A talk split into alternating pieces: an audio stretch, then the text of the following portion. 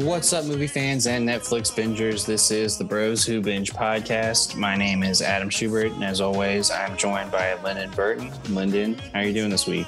I'm doing well, man, especially since I got a haircut and I no longer look like a caveman, you know, doing, doing pretty well. Also excited for the fact that next Thursday, I'm looking at you in the camera, ladies and gentlemen, next Thursday, we're a week away. Pitch It begins. I'm so excited. You can watch the pre-fight interview for Hastic, for Dan Exclaims, for Shamit, and for Jake. And by the time you guys hear this, my my my good friend to the le- to the left of me gives his commissioner's address for the season. I'm so we're here. Put up my time. We're here, man. Yeah, you know, I've understood now why Roger Goodell gets so much flack. But yeah, I mean, it, uh, it's definitely fun. The pre-interviews, I think, are really crucial to what the league is now this year. And so we gotta I think have everyone post-game should go check too. Those out. I, yeah. I kind of want to find, like, I know I'm doing them, but I want to find someone who is like an interviewer, like to come and to come and spice the to like I can spice it up, but I want to still do my like competitive stuff. You know what I mean? So I want to find if there's any lady out there who listens to this podcast who wants to be involved and wants to be the pre-fight interview and post-fight interview, let us know because we're taking applications. And if all else fails, we need to get M C Brooklyn. Yeah, you right. You good idea. You right. He gonna definitely be post-fight. I'm gonna, I'm gonna make his ass know he got to beat on Thursday. Yeah, I feel like Brooklyn it would be a good part of any broadcast coverage. Yeah, facts. No, I'm gonna make I'm gonna make sure he's in the room. He'll probably be the third judge if we're being like the the backup judge for if the fan vote is ridiculous. Yeah, we'll we'll see on all that. We're gonna be working through the kinks, but what a match to work up uh, through work through the kinks with with uh, you know, a really great um, prelim and yeah, uh, good head, a good opener a good and a headliner, good headliner. Yeah. That's the thing. The headliner's great, but the opener is just as great with new talent. I'm excited to see all the rookies play. Like I've been talking so much shit to to, to people like Carl and uh, just getting them ready. You know, Peter, Domo. We got a big league, man. I'm excited. Yeah, I mean, I feel like there's some pressure on some of those people because we've heard them, you know, talk, talk shit. shit. Or, yeah. Yeah, so Has got big pressure on him. Dude said he was gonna five oh Dan. Yeah, that, which you can't even do. But, well, I, you know. That's my fault because I told him it was the first one to five in, instead of best of yeah. five. But to perfect someone, Schubert, I, I mean, look, I'm not gonna toot my own horn. I think I'm the best player to ever play this game, and I haven't five oh'd anybody. You know what I mean? Yeah, like, Jake hasn't five oh'd anybody. Call it K O'd. Yeah, knocked out, a knockout. No yeah. one's gotten a knockout. I, it's hard to get a knockout in this game. I, th- I think we will see knockouts this year. I think more I think people last year, uh, which I guess is kind of behind the scenes. I don't think anyone rigged anything last year, but I feel like we um, we didn't let anybody all... get knocked out. We wouldn't let it happen. But it, it all it, it's but not saying like we didn't let it like someone. Pe- It was going to happen all the time. Yeah. Like maybe like there was one match or something where we would have gone with something different just to keep it running. But I, that would have been like really early and it might've been a match that I was competing in. So it, you know, it you know, was, you know. It was only the first match. It was literally the first match we recorded just so we can make sure it went. It was me, we, you, Charles. Well, and we Brooklyn. Had multiple rounds. Yeah. yeah. You know, you know? Mm-hmm. Yeah. We wanted to ha- not, be done after three rounds. Oh yeah, because I was gonna beat you in three, and me and, and Charles like that. or Charles, some either Charles was gonna beat you in three, or I was gonna beat you in three, and Charles was me or Charles was like, nah, bro, we got to keep this going. Like it was agreed by both of us, but for no match. But, I mean, that, now now it's for, ruthless. But, now we're but, live. Like, but just to it's... just to clarify, like you said, there there was never a match that involved someone outside of the network where we did that shit. Like we are or all about integrity. Yeah, the, the tournament was one hundred percent authentic. Yeah. But, like, now there's no question. Like, everything's live. Yeah, so. Now it's live. Now there's no question. Now, you know, everything gets more everything gets more serious, I suppose. You're no longer f- competing. You're strictly judge, commissioner. Yeah. You so, know. you know, it's going to be it's gonna be lit. And, like, I think it's like movie fights and Schmodown where the commissioners are judge, but also they have whoever's hosting that day to be a judge. Those people can com- those people can compete, but they they they're still involved with uh, judging and hosting. Yeah, pretty much. I feel like that's kind of how it's gone with like a lot of the the people who have been successful on that. But I just, you know, instead of being successful, I just beat everyone to the jump. So. you just you just want to be behind you. You just like the behind the scenes of this game. The storylines, like, the I, questions. I think like writing the questions is probably the most fun.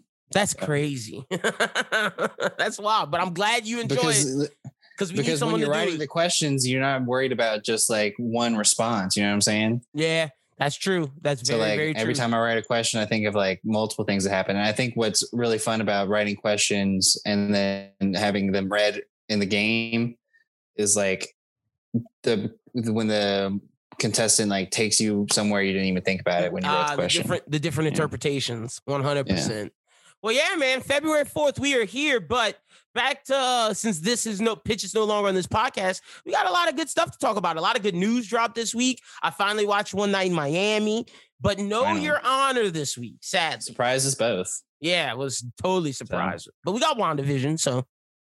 Yeah, it's like, why that random week? I, I guess I've still never figured that out or what happened with it because like Me it's either. Just so random. It's not like Showtime is a network cable where football would have bumped it. You know what I'm saying? Exactly. Like, whatever. Yeah, anyway. No, for sure. How's your week been going? It's been going pretty, pretty good, man. I've been super excited to talk about some of this stuff because now that we drop at a different point than we usually were dropping, stuff happens and it's been a while. So there's a couple of topics on here today that I've been really itching to talk about with you. Yeah, man, that's the good thing. That I kind of like that we do it now like this because then it allows us. Yeah, there's still stuff that drops, but it gives us a whole weekend to get all that weekend news and stuff we would normally miss. So, but I'm ready whenever you are, brother. Yeah, let's go ahead and jump right into this. A lot of good stories. We'll be doing uh, One Night in Miami and WandaVision, and I'm excited to hear Lyndon's points. So let's I got some get, thoughts. Yeah, let's get started.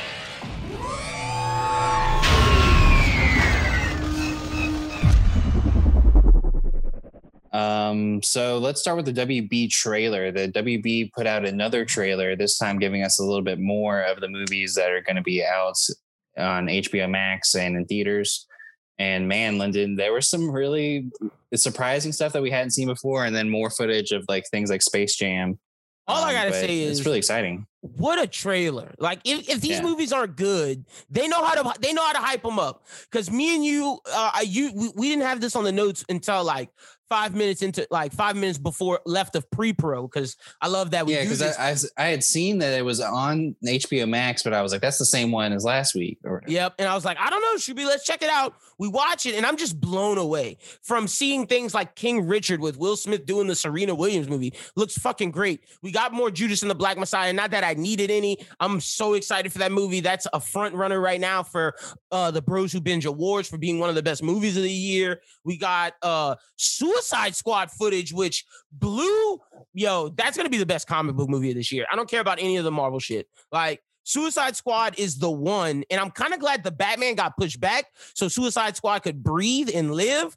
Cause man, just seeing like I understand why James Gunn was so blown away by John Cena. Just hearing him, that line that he gave to Idris Elba and just seeing him so imposing. And even though he has a ridiculous ass helmet on, he looks menacing. Yeah, he looks menacing, but he also looks like his character or like how I would interpret his character to be. A straight dude. Um, from what I've heard. So like, uh, I think that he looks incredible. The opening shot that they do in the trailer with the Suicide Squad that yes. is like in like the snow or something like yes. that, that looks really cool. You can tell that the tone or not even the tone, but the vibe of is different. The, sh- the shots are just so much different and so much better and feels so much more professional. Like a, Gee, like, shots, shots, bang, bang, bang, all that damn. Well, I'm just saying, like, I feel like some of those scenes that reminded me of like Defy Bloods, like the way yeah. it was shot. Like, but see, that's the thing. It's like the Suicide Squad. for all intents and purposes, are a special forces op. They're a special operation forces. They're not like Guardians, that this happy-go-lucky team. They're, they're a team that goes in, that does government-funded missions, and if they don't succeed, they get their heads blown off. This feels like The Dirty Dozen. This feels like Inglourious Bastards. That's, I get what you're saying when you're saying it's shot like that. It's shot like a war movie. Which it yeah. should be. It's a special, like at the end of the day, it's not a superhero movie. It's a special ops movie. Yeah. And I feel like that that's really coming across with what we've seen in the trailer. Um, other but that's things not the that, only one. Space Jam, that looked good. Like, as much as I'm not excited for the Space Jam movie, that scene looked pretty good. I don't know. It, still looks it looked beautiful. Dumb. Let me say that. Like, with all those colors for, and everything. For a cartoon. But I so just I don't understand the virtual player thing. Like, is LeBron going to beat every N B A vert? Like, a two, like that's crazy for him to, for the theme of this movie to be Mike fought people that took athletes' power. But the thing that you could argue with that is, even though they had the athletes' power, it was still the brains of these aliens who didn't necessarily know how to play basketball. This is like LeBron going inside of two K and being himself without having the computer simulate. You know what I mean? Like, that's crazy. I see yeah, why some N B A players didn't want to be in there. You're not about to beat me virtually. What's wrong with you, LeBron? Like, yeah, not not only do they want to beat LeBron on the court, they also want to beat him virtually. So that's crazy, bro. But uh, that looked good. What else was in there? The the Hugh Jackman Mortal movie. Kombat. Thank you. S- screw the Hugh Jackman movie. Mortal Kombat looks fucking incredible. Best video game movie ever? Possibly. Possibly. Like, the stuff that they were showing with like Sonya Blade looks, again, like the tone, very professional. Like, looks Sub-Zero. Like, like a, a real movie. But the Sub-Zero stuff where like he's like moving the ice and stuff like that, I was like, oh, okay, like this is def this is not the same Mortal Kombat. Oh, and they were showing him before. From behind, and the snow was coming on him. It just looked so freaking beautiful. And it's like you said, this is not the your parents' eighties uh, Mortal Kombat movie with Johnny Cage looking all crazy. No, this is about to be something fucking special. What else was in that trailer? They had so much stuff in there. Uh, we didn't get any new Dune footage because, of course, Denis Villeneuve is pushing for it not to be on H B O Max. No Matrix stuff. But uh, but they did, but they did show the Matrix card. Yeah, they card. did, they did, and they showed the Dune card as well. But it was mainly a, just a lot of Suicide Squad and a lot of Mortal Kombat, and of course Godzilla and Kong. But we'll talk about that later. Yeah, yeah. But you know, another thing that H B O Max and W B did this week is they announced that a new person was going to take over Harry Potter, and then immediately we hear that a new T V series is going to be in early development at H B O Max.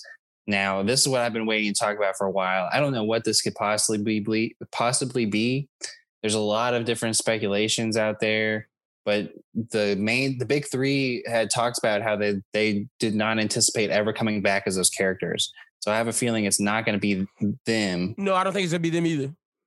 It's going to um, be some other time. But also they said we're getting more Fantastic Beasts television. Like, Fantastic Beasts will be moving to T V, doing like the Marvel thing. That's a rumor right now from Daniel R P K, but it seems like we're going to get multiple Harry Potter T V shows and different time periods inside of the wizarding world. Now, here's where I'm coming in with uh, some stuff, you know, really crazy fan theories I've seen on Twitter.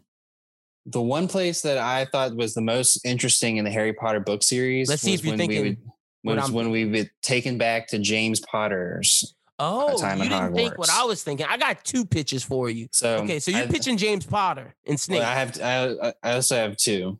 It's and they both involve Snape. So I have like James Potter, Snape, and then I also have those that group a little bit older where we get young Snape and his fall to the dark side, pretty much. Death Eaters. Okay, got you, got you. Yeah. I like both of those. Let's see if you like mine. Something where we follow Victor Krumm's school, but it's not necessarily Victor Krumm, just whatever time period you yeah. want where we follow that school, or pull in a, a, a, hair, a, a, a what we thought High Republic was going to be with like the first Jedi. Let's go back to uh, Godric Gryffindor, Lu, uh, Luino Ravenclaw, all those people, and we see their rises to create Hogwarts. That's, that's fair. I would and fuck push- with both of those. And uh, to go into your first one, what was your first one again? Uh, it was following like Victor Krumm's following school. Following Victor Krumm's school. Um, Yeah, I mean, I feel like the best time period to do that in would be Cold War. Yeah, true. True, true, true, true, true, true, true. And maybe like there was like a K G B uh, offset, you know, Durmstrang yeah. unit where like they would like send kids to, to like, spy America, on other schools, to, like, spy or... on America or whatever. Yeah. Because like then then you can incorporate the American version of Hogwarts. Yep. That everyone speculated so. about, or, you know, has talked about. So like I think that that would be a good way of like, you know, and that's something you could even do when I'm mentioning like the American version. Like you can like spread out and do these different Hogwarts. Yep, because since schools. since we saw Fantastic Beasts and we saw that America has its own entirely different system than London, we could learn about the American side. But that's what I'm saying. Like, if we're going to do Harry Potter television, let's explore the worlds, or let's go back in time and see how the world was built. See, like that's like Harry Potter is facing the same thing that Star Wars is facing. How do you build on the idea of your franchise instead of building on the mainstays of your franchise? Yeah. True. So like, you know, same thing with Game of Thrones. Was, yeah. The Game of Thrones. And we'll talk about that all the whole, pretty much the whole rest of the episode, um, about what Game of Thrones is trying to do. But yeah, this is Harry Potter being like, hey, we're going to get out of we're going to explore the world, because like now you have this whole opportunity. And I think the video game has a lot to do with this. Yeah. Where like true. they're opening up what the Harry world, Potter yeah. could be, because as, because now Harry Potter, this, the movies has taught you the rules. So we get like what we're getting out of this, like yeah. time. No, one hundred percent. And, you know, just different stories. And the fact that we're seeing like, Marvel showed us we could do it in the movies, and now since everybody's moving to streaming, everybody wants their Game of Thrones television show for the three streaming series. And if this works for H B O Max, boy, do they have some heavy hitters. Definitely. Um, if this works, this to me puts H B O Max above Disney Plus, and I already have it above Disney Plus right now.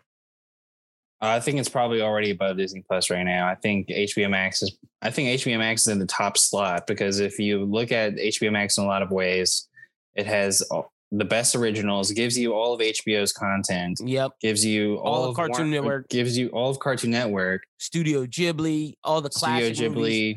Yeah. Classic movies. Like it, it's already better than like what Netflix is putting out. And the only thing that Netflix has that H B O Max doesn't have is new new stuff. Just constantly. Yeah. It's and it's crazy that Warner Brothers put out this trailer, because Netflix is doing the seventy-one movies a week and Warner Brothers doing the same day release. They're competing right now. I want to see how, not Disney Plus responds, I want to see how Amazon responds, because I think in terms of quality, the only one pushing H B O Max is is Amazon. So I want to see what Amazon does.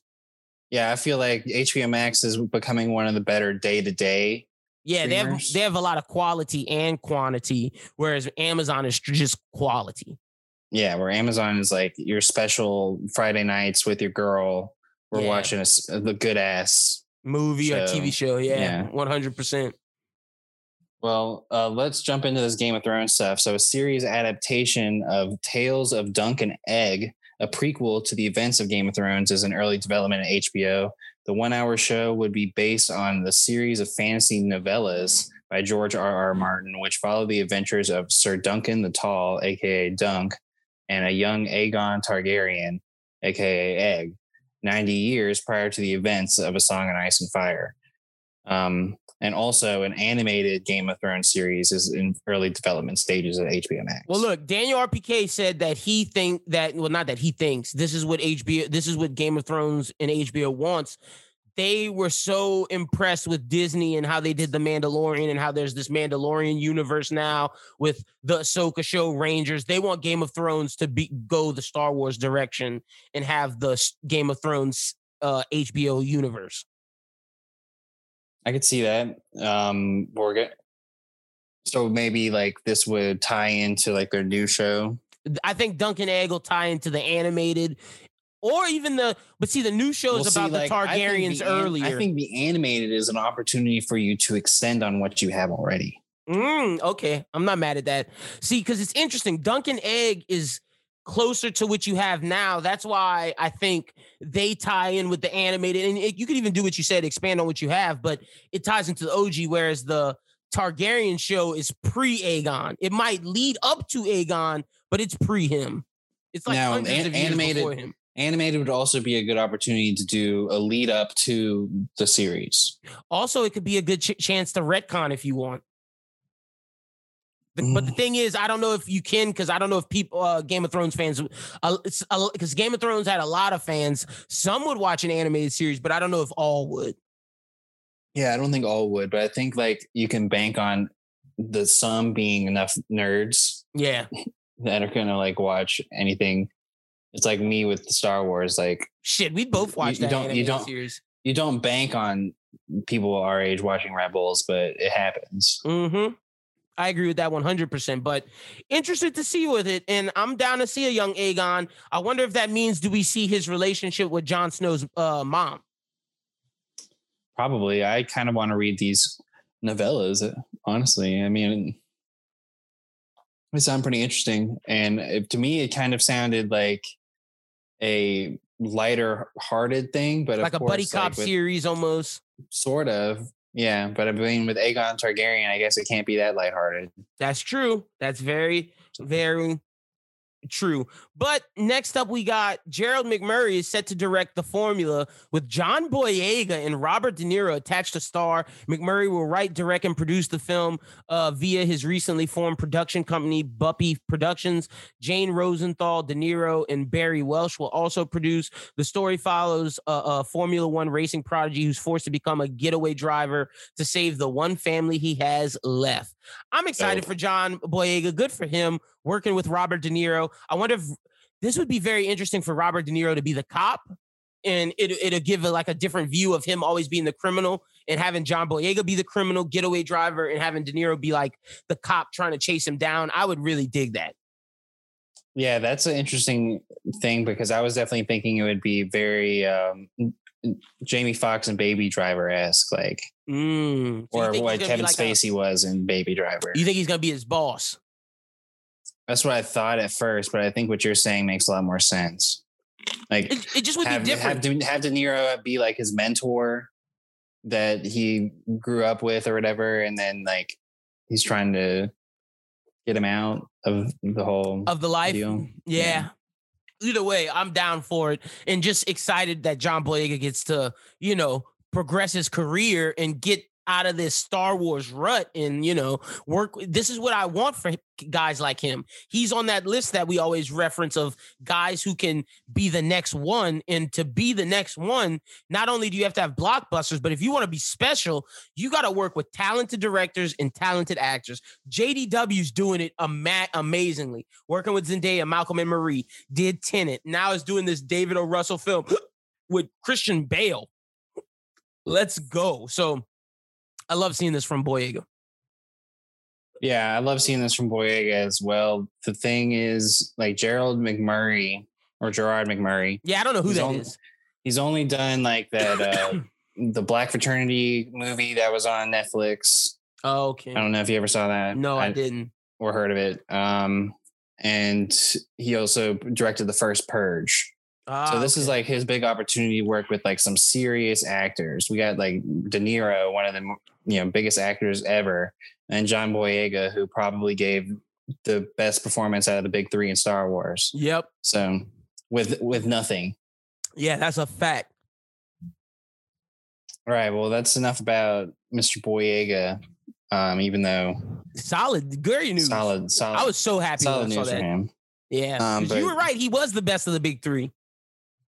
He was like, there's like, honestly, scenes that they put on Twitter and it's like the, the big like hug of the big three at the end. And Boyega put so much into that. Yeah, he did. It's like, if you would have given him more, then he, he would have did it.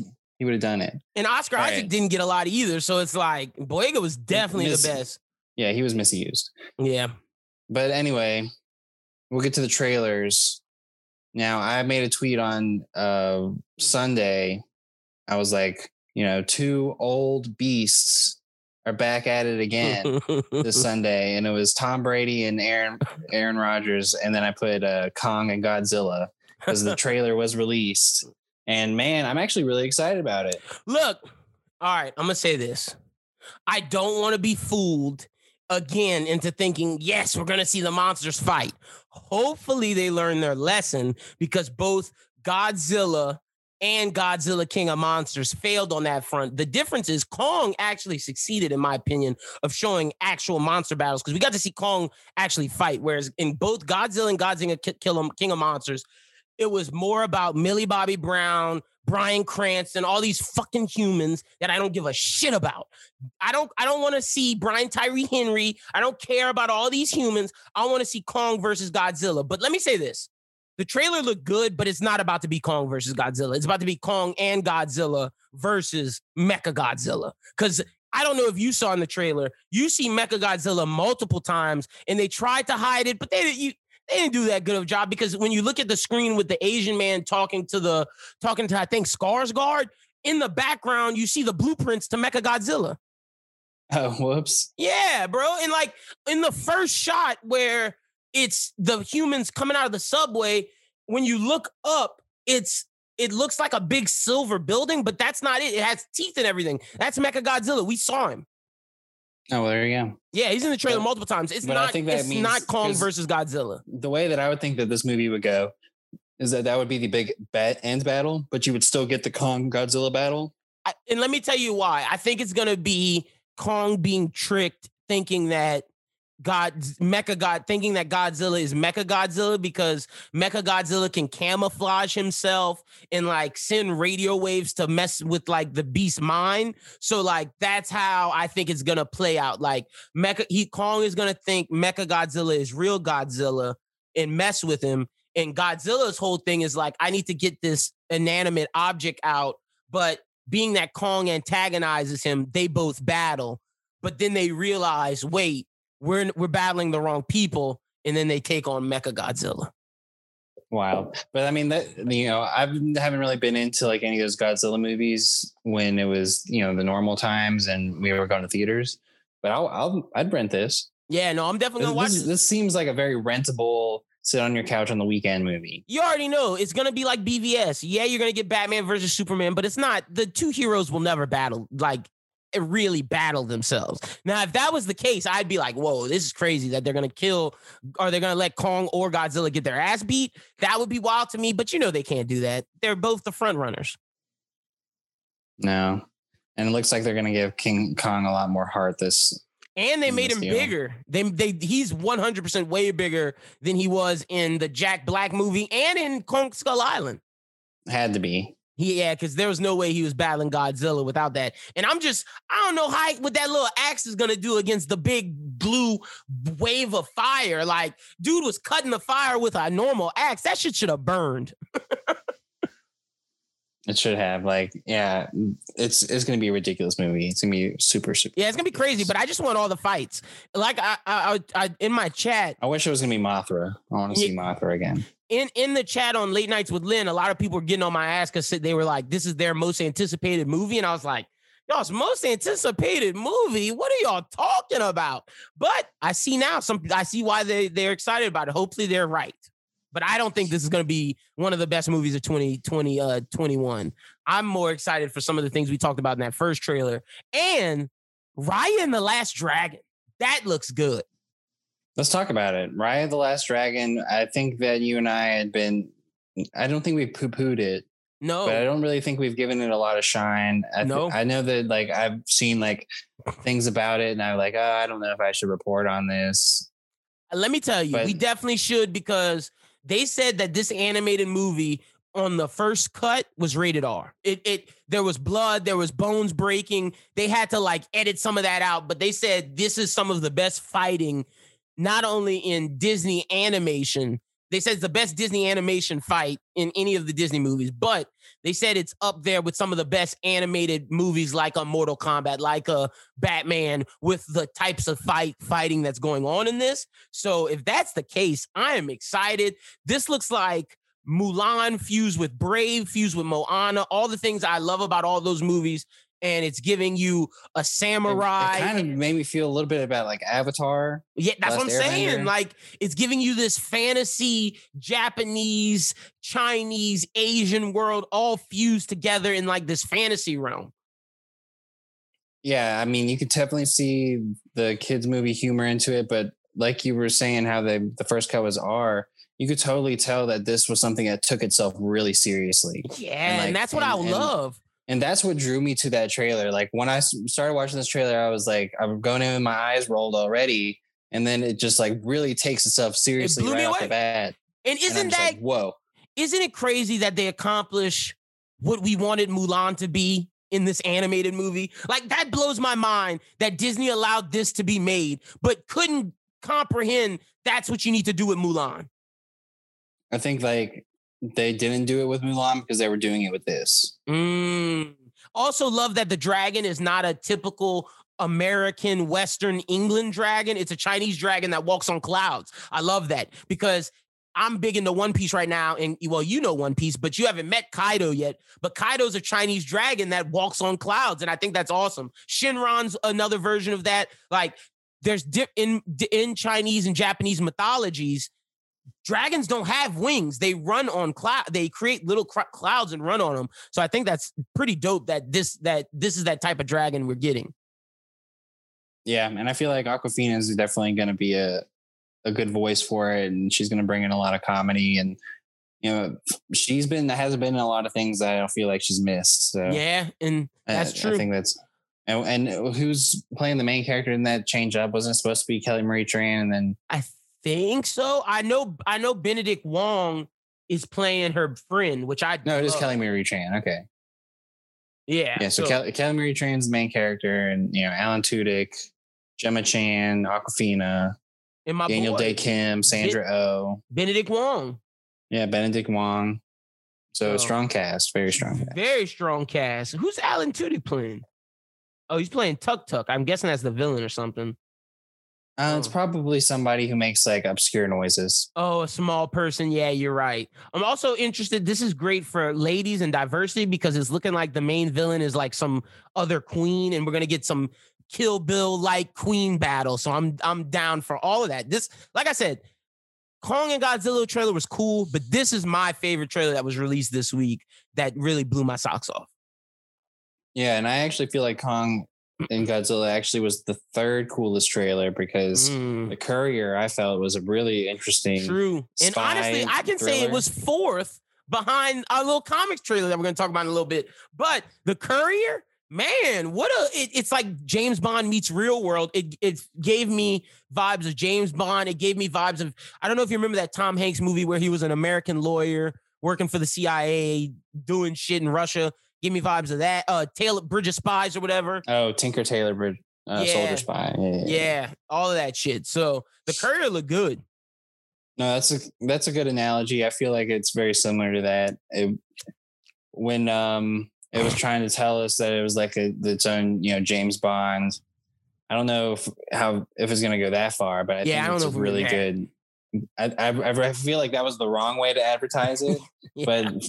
Everything else in the trailer was really interesting. No, I agree one thousand percent. And I, I told you to put this in here because yeah. there's a new comic called Nottingham coming. And I know this isn't comic talk, but I feel like this could be made into a television series very easily. It's a re, it's like a di- it's a rendition of Robin Hood where we're following the sheriff of Nottingham trying to solve these serial killer murders where the Merry Men are is this cult and they follow this guy called the Hood and they basically kill, slice like the lips into a smile of all these different royal and stuff. The trailer blew me away. I was like, I got to read this ASAP. Yeah, it, it seemed pretty crazy. Like at first I didn't really understand that that was what was going on until at the very end where they're talking about Robin Hood and Merry Men. I was like, wait, no, this is like, this is what we're talking about. Like, yeah. Because at first Nottingham, that's it, I don't know why it didn't register with me at first, but it's super, super interesting take. And I feel like what you were saying off air, that this could definitely be something that yeah. we could see uh, on screen. H B O or Amazon need to pick this up ASAP. This is a, everybody always wants to do a Robin Hood King Arthur. And it's always like, eh, this is a, this would be a great Robin Hood thing to adapt. I feel like what Joker was, what I felt like Joker was going to bring in to a new era of filmmaking and storytelling was the telling of the story from the bad guy's perspective. Yeah, and this is that. And this is that, yeah. one hundred percent. That. I'm so excited for this. But that's all I got on Nottingham. Also, real quick, just wanted to say, for those out there, me and Schubert talked about uh, Batman. I think it's Batman and the Last Dragon in the... I think uh the I th- whatever the new I know, Batman I know what you're talking about. Yeah, whatever the new Batman animated movie is, yeah, it's it was, it's uh, incredible. Okay. It's incredible. Hold on, I'm about to give you the name of it right now. It is Batman and Soul of the Dragon. Schubert, that's one of the best animated Batman movies we had in a long time. It is great. Well, like, isn't it like an Elseworld story? Yeah, it's an Elseworld story where, but it's like, it's doing like the seventies uh, blaxploitation kung fu movie cop thing. They're doing that theme, but making it Batman, and it just works so freaking well and has so much heart, and is just overall a ten out of ten. Like, just a great animated movie. So that's something people should check out. Yeah, I remember you talking about it. Uh, where, where can we watch it? Uh, you'd have to rent it right now. It's, mm, gotcha. It's all on like uh YouTube, uh YouTube to rent, Google Play, Vudu, Amazon, iTunes. It's not on H B O Max streaming yet, but I'm sure it'll be on there by the end of the year. For sure, they got to make their money um, first, because it deserves it. But jumping into uh what Netflix has got going on, I think this is a really interesting story for you, Lyndon. Netflix and legendary television are expanding the globally famed universes of legendary Skull Island and Square Enix's Tomb Raider for two new Japanese-style animation shows. Let's go! Uh, the plot fo- uh, the plot for Skull Island follows shipwrecked characters desperate to survive the most dangerous place on Earth, the island that is home to colossal monsters, including the iconic Mega Prematis Kong. I think this is going to be better than Godzilla uh, versus Kong. I'm telling you right now, they can go full force at it. We don't have to get no human shit, just straight battles. And this is going to be awesome. I love, I love, I love that anime is such a big genre now, to where stu- American studios are forced to acknowledge it and give us adult animation. We're finally at that era that we've been clamoring for forever. This is amazing news. I think both Tomb Raider and Kong Skull Island will be work incredibly. From what I'm hearing, the Tomb Raider is that it's going to follow close to the video game. Let's go. Perfect. That that we played growing up, which I think was definitely a strong move. And um, I'm excited to see what they're going to do. The only thing that I'm... Int- well, I guess what I think I'm most interested in is seeing Japanese-style anime animation for... Pro- American franchises. And they've already put on they bought they uh they have the rights right now to the X-Men anime, the Wolverine anime, so they're showing you these different Americanized properties in anime form, and plus we're getting the Witcher anime movie like in a couple of weeks. So this is a yeah. bag that if Netflix does well, I want to see H B O do it, and they've been talking about it with the Game of Thrones animated series. So they're just showing you that adult animation works, and we're going to talk about an Amazon and, story. And, you know, Star Wars has got, but they're coming with yep. um too. With Star Wars Visions. I Visions, think it's, yeah, yeah, Visions. So all these studios are realizing how big anime is, and I'm loving it. I'm loving it. I'm loving it. I'm loving it. And speaking of Tomb Raider, Misha Green, who was the writer for Lovecraft Good Country, for her. She's going to direct Tomb Raider two. She deserves it, man. Tomb, uh, look, if Lovecraft Country showed me anything, this lady knows how to make an Indiana Jones-style epic adventure movie with horror elements, and I think this Tomb Raider will has a shot to be one of the best Tomb Raiders ever, because Misha Green shows she understands the genre very well. Yeah, I don't disagree with that take. I feel like uh, the Tomb Raider one was not a very good movie. movie. No. Um, the Angelina Jolie's are very suspect. The games were better. Yes. And if just um, you remember the episode of uh Lovecraft where we were talking, where they went underground into the water yeah, the and they had to solve all the puzzles mm-hmm. and whatnot. That's so Indiana Jones Tomb Raider-esque. Like this will, this lady will be perfect for this. Yeah, I think it could be really cool, because Tomb Raider doesn't necessarily need to follow too much of what's been going on in the past. Like, no, just, you just really just need pick to a, tell a show a good adventure thing here. Pretty much, pick a, a relic of of real life, like a Holy Grail, that type of relic, and let her go raid the tomb. Like, simple enough. Let her raid the tomb. Like, I don't care about anything outside the tomb. Simple enough. And I think Misha Green understands that, so I'm excited for that. Next up, this is big news. We're reviewing this. I don't care. Schubert, this is going to be on the review slate. Like, we're doing this. This is the next one after WandaVision. Amazon has set a premiere date for Robert Kirkman's adult animated series Invincible, the hour-long series. Hour long, yes. Hour long. Hour fucking long. Fuck yes. From The Walking Dead creator will premiere Friday, March twenty-sixth, twenty twenty-one, exclusively on Prime Video in more than two hundred forty countries. The first three episodes of season one will premiere on March twenty-sixth. And then, of course, they're going to do one episode available each Friday following, culminating in a series finale on April thirtieth. Also, uh, Kirkman announced that, uh, of course, Seth Rogen and Evan Goldberg are still making the Invincible live action movie. So Seth Rogen shows that he under him and Evan Goldberg can do independent comic stuff. And I'm sure it's going to be an Amazon movie. I'm excited for the movie, but I'm more excited for the ad, ad, adult animated series. And let me preface this. Invincible is not going to be your Spider-Man T V show that's on Disney X D. It's not going to be, even though Young Justice has dark aspects, it's not going to be that.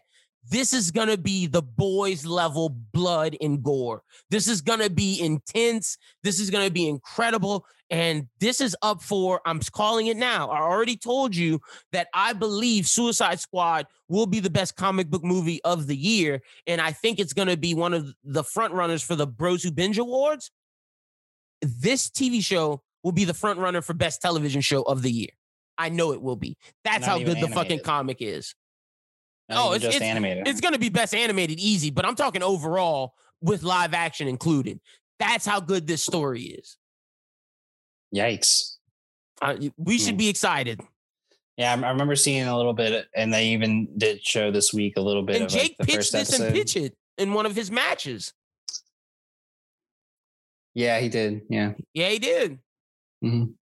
So, um, but yeah, I think this is going to be a super exciting. Steve Yoon, uh, they, they got a really strong voice cast. J K Simmons, Mark Hamill, Mark uh, Hamill, this, yeah, this is going to be great. J K Simmons is the dad. I'm pretty sure Mark Hamill's the villain, which I love. I, I'm pretty sure there's some other like big, there's, big it's, people. Yeah, it's it's a, it's a big list. Seth Rogen's in it, like. They got yeah. Jason Mantzoukas, Walton Goggins, Gillian Jacobs, Sandra Oh, Zazie Beetz, uh. Andrew Reynolds, Zachary Quinto, like names, Mahershala Ali, John Hamm, Ezra Miller. Oh my gosh.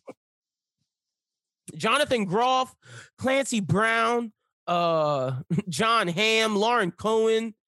The list goes on, man. This is a big, what a cast.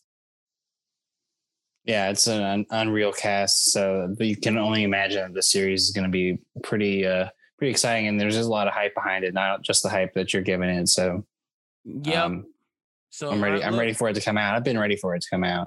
I'm just, I'm just telling you, man. We will. This is something that we are one hundred percent reviewing. Come, uh, come whatchamacallit. Come when this ever, whenever this drops, March twenty-sixth. Yeah, March twenty-sixth. This is going to be on the list, like one hundred fifty million percent. But next up, we got Journey Turner-Smith from Queen and Slim and Night Flyers has been tapped as the lead in Netflix six-part live-action limited series The Witcher Blood Origins, a prequel to the streamer's hit series The Witcher, set in the elven world uh, twelve hundred years before the uh, world of The Witcher. Blood Origin will tell a story lost to time, the creation of the first prototype Witcher, and the events that lead to the pivotal conjunction of spheres when the worlds of monsters, men, and elves merge to become one.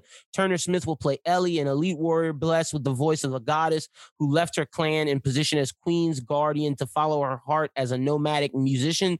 A grand uh. reckoning on the continent forces her to return to the way of the blade in her quest for vengeance and redemption.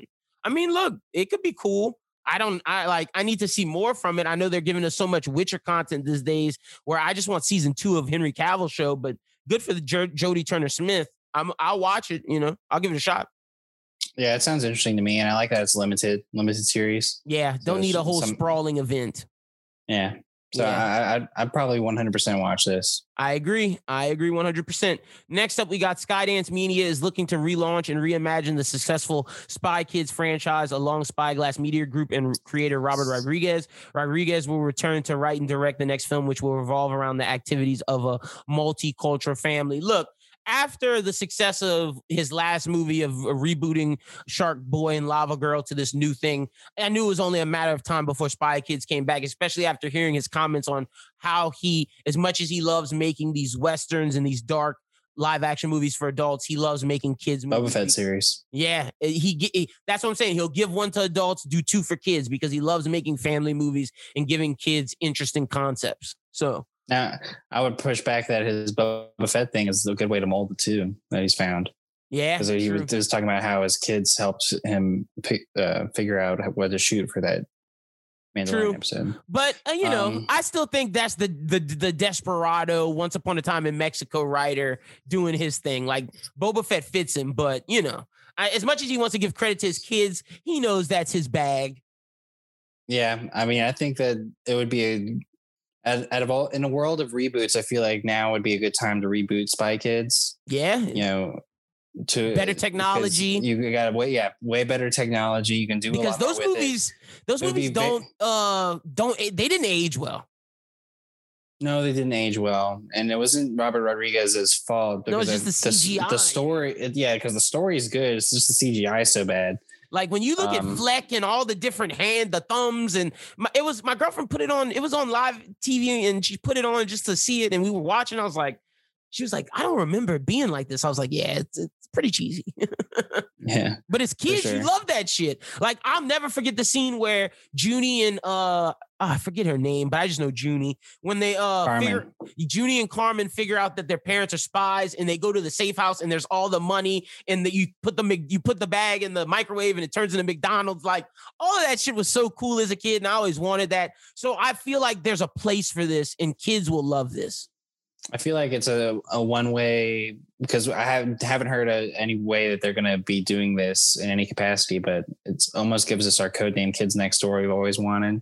And I, and feel, I like feel like now they could do that a little bit more than they could back then. Also got to attribute Robert Rodriguez, because maybe this is why me and you love Spy, Bounty Hunter, this type of show. Like, maybe this is why I'm so intrigued with dad movies, because this is technically a dad movie, but in kid form.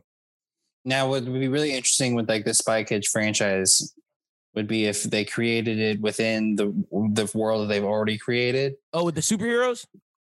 No, not with the no, superheroes. No, oh, with Junie. Like, with, with I Junie think it's gonna be. In, I think it's gonna be in that world. I don't want Junie because, or them to be I, the family. I want them to be because like the, like the whole point of the the Spy Kids at first was that the kids weren't involved, and yep. now this one I want them to be involved, and I want like that whole kids Spy Kids organization to have. You know, grown, really grown, and like like Junie should be the commissioner. Him or Carmen, one of them should be like. Well, they can't because the, they're not kids. No, no, no. I'm saying like you know how George Clooney or the parents were like the leaders of the uh of the, the organization, spies, yeah. the spy organization. That's what I want Junie and Carmen to be like, and follow yeah. a new family. For sure. So, but That's, I'm hoping good for Robert Rodriguez. Now we'll move into some. A, a kind of an interesting story, a television adaptation of The Great Gatsby, one of my favorite book report books of all time. I was about to say, it didn't sound like you were interested in this by the way that you said you started it off. No, I mean, I'm not saying that I'm not interested in it. It's definitely, when you first hear the story, you hear Great Gatsby T V series in the works. Um, but then uh, you read more into the story. So they're going to develop a single season dramatic event series based on F. Scott Fitzgerald's iconic novel. But the event series is described as a reimagining of Fitzgerald's nineteen twenty-five novel, which delves into New York's African-American community of the time mm. and the vibrant sub- musical subculture developing in the twenties. Uh, they brought in some professors of English and comparative literature and African-American studies from Columbia to be consulting producers to kind of really build in um, that time period. And the series will explore the hidden lives of its characters through the modern lens of a fractured American dream, while also capturing the full majesty of Fitzgerald's timeless vision. All right. I'm kind of interested in this if. Yeah. It's a big if. Let me see. I need to Google when the Harlem Renaissance was, because if they take stuff like Langston Hughes and like that I'm Harlem sure. Renaissance roaring twenties jazz, like that era with just black culture, I think it could be very, very interesting. Yeah. I'm wondering like what they're going to be meaning by all of that. Yeah. Okay, wait. Like, the, the Harlem twi- the Harlem Renaissance began in the twenties. Oh, this is perfect. Yeah, yeah. So, like, you know, my thought process on this is that they're going to focus in on a lot of things outside of the main people we've known from the book, and the book stuff will be happening, and these people's lives will be happening oh, too. Like, okay. See, I thought like they were going to take it where, make it to where black people are Gatsby and, and, uh, like instead of having. See, that's what I'm trying to figure out. Like, I'm trying to figure out if that's what they're trying to do or if they're trying to do what I said. Where, see, like, I like what you said. I think either would work fine. Yeah. And then if I mean, you do it to where you make it, see, if you do it to where you make it black people, I wouldn't want it to be Jay Gatsby. I want you to name it something else, but use it as like a, use it as like a, a, a I guess like a foundation, instead of making him like this, this recluse Bruce Wayne billionaire. Make him like this, this, he could still be like this, this party mainstay person, but make him like a jazz player or a, or like a, a poet. Jazz club owner. Yeah, something like that. Like make him like a speakeasy owner. Yeah, exactly. And like he plays the piano in his spare time. Like he's just, and he, he makes beautiful Harlem poetry and, and art. Like he's just this, he's a Renaissance man, essentially. I think that would be interesting. Yeah, I think you could either do it either way we've said, because like we're the, from my thing that I had said, it would be like everything's going on with the main group, but we explore more of what was going on with the people around them. Yeah, um, which elsewhere. Is not something that's that that's or elsewhere. Because it would have to be but in a different part of the city, because they're in like Long Island or Manhattan or something. But then like, like my pushback, where it leans more to what you're saying, is then why is it called Gatsby? Or like, why True. Is it like called a Gatsby series? And yeah, why is it called the you, a, a, a, a, the Great Gatsby again? You know?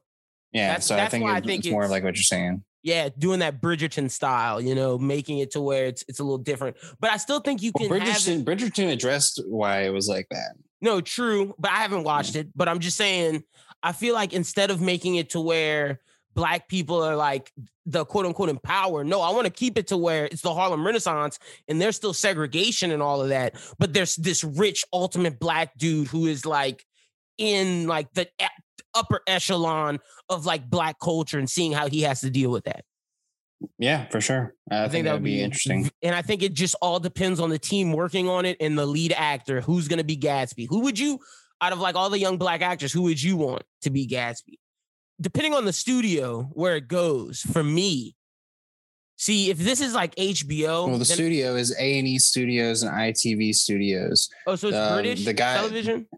Yeah, the guy who did it is, or the guy who is uh, writing this is the same guy who wrote Vikings and The Tudors. So where would it where would it premiere? Is my question. Like what, that's what I mean. What's the streaming service? I don't think it has one. Okay, so if this could be H B O. Because The Tudors was on Showtime. Like, if this could be on, like, H B O Showtime, then we could get big-name actors. And if that's the case, shit, Gatsby should be anybody. Gatsby should either be Boyega, Michael B. Jordan, J D W. Like, Gatsby needs to be one of those guys. Yeah, because Not of Lovecraft. Not Mahershala Ali.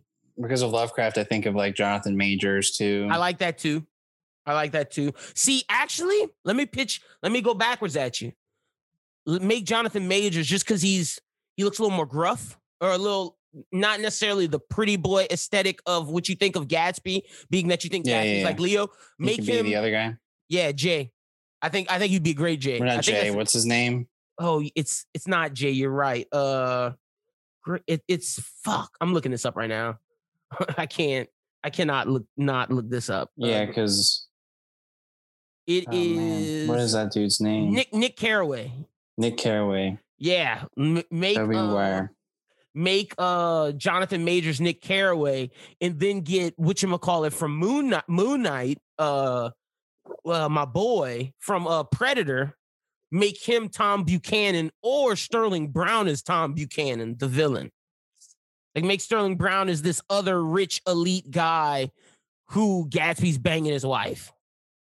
I feel like he could do that. Yeah, that's what I'm saying. Like, make Sterling K. Brown him, Jonathan Majors, Nick Carraway, and then who do you... Because, see, since Sterling Brown's such a good actor, I think it has to be J D W. John David Washington is Jay Gatsby. Michael B. Jordan's not a good enough actor to be Jay Gatsby.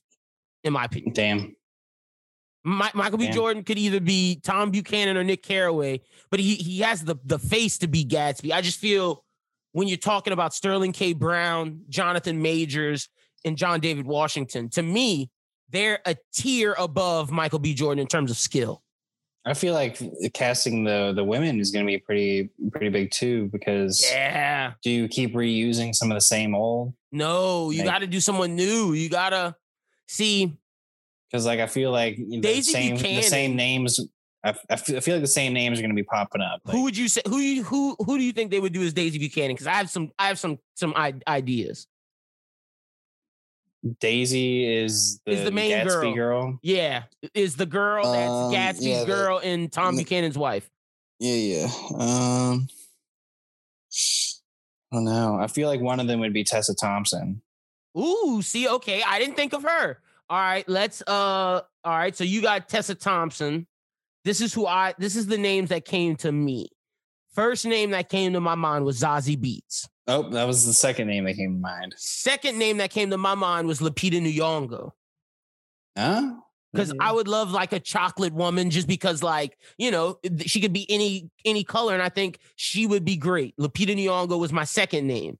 Now, if I'm going into third, oh man, this is tough because I want to I want to give like diversity in the names, because you're right. Right now we're pretty basic in terms of our names. I have a question for you. Is is Ruth Negga too old? Yeah. Damn, because I would have said Ruth Negga. Well, then my girl Journey.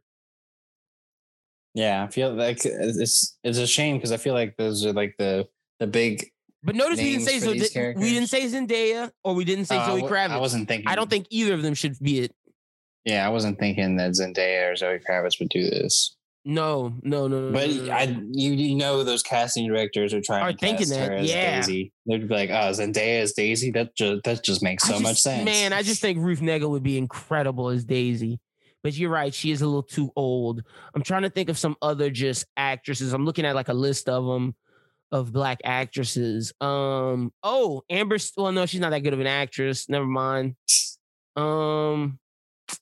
Yeah, you know, actually, you know who would be pretty interesting? Okay. Have you seen uh, The Hate U Give? No. Oh, uh, Amanda Stenberg. She's a, she's a great actress. She's beautiful. I think she could pull it off. But you're right.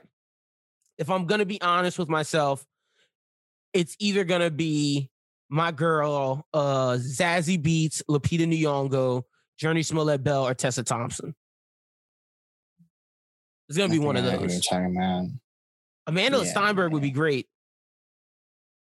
Yeah, yeah, yeah, yeah, yeah. She was she was the chick who played Rue in the Hunger Games. Yeah, and there, but see, there's also people like Amber Stevens West, the uh, Ice Cube's daughter in twenty-two Jump Street. Just don't think she's a good enough actress to do I it. I feel like she might be too old. She might Alexandra Str- Shipp from X-Men Apocalypse.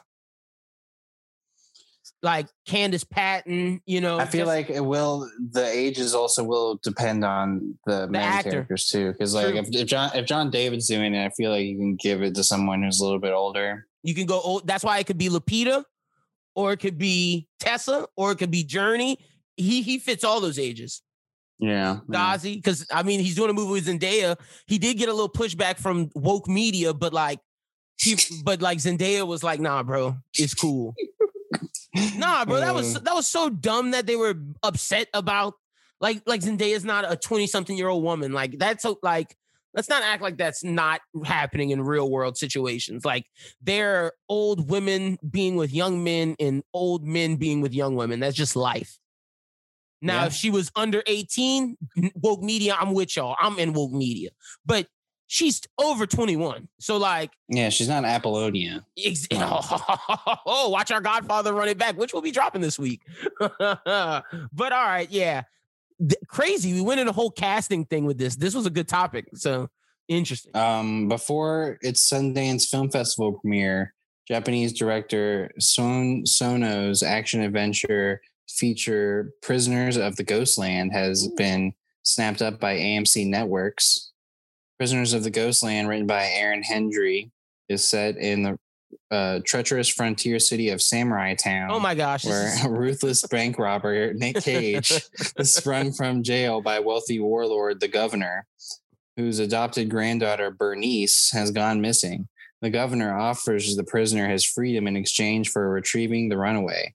Strapped into a leather suit that will self-destruct within three days, the bandit sets off on a journey to find the young woman and his own path to redemption. Look, Schubert, you've been putting the stories in here that are in my bag. The Cage-a-sons. I'm here for it. I hope he uses a sword. Like, let's use swords.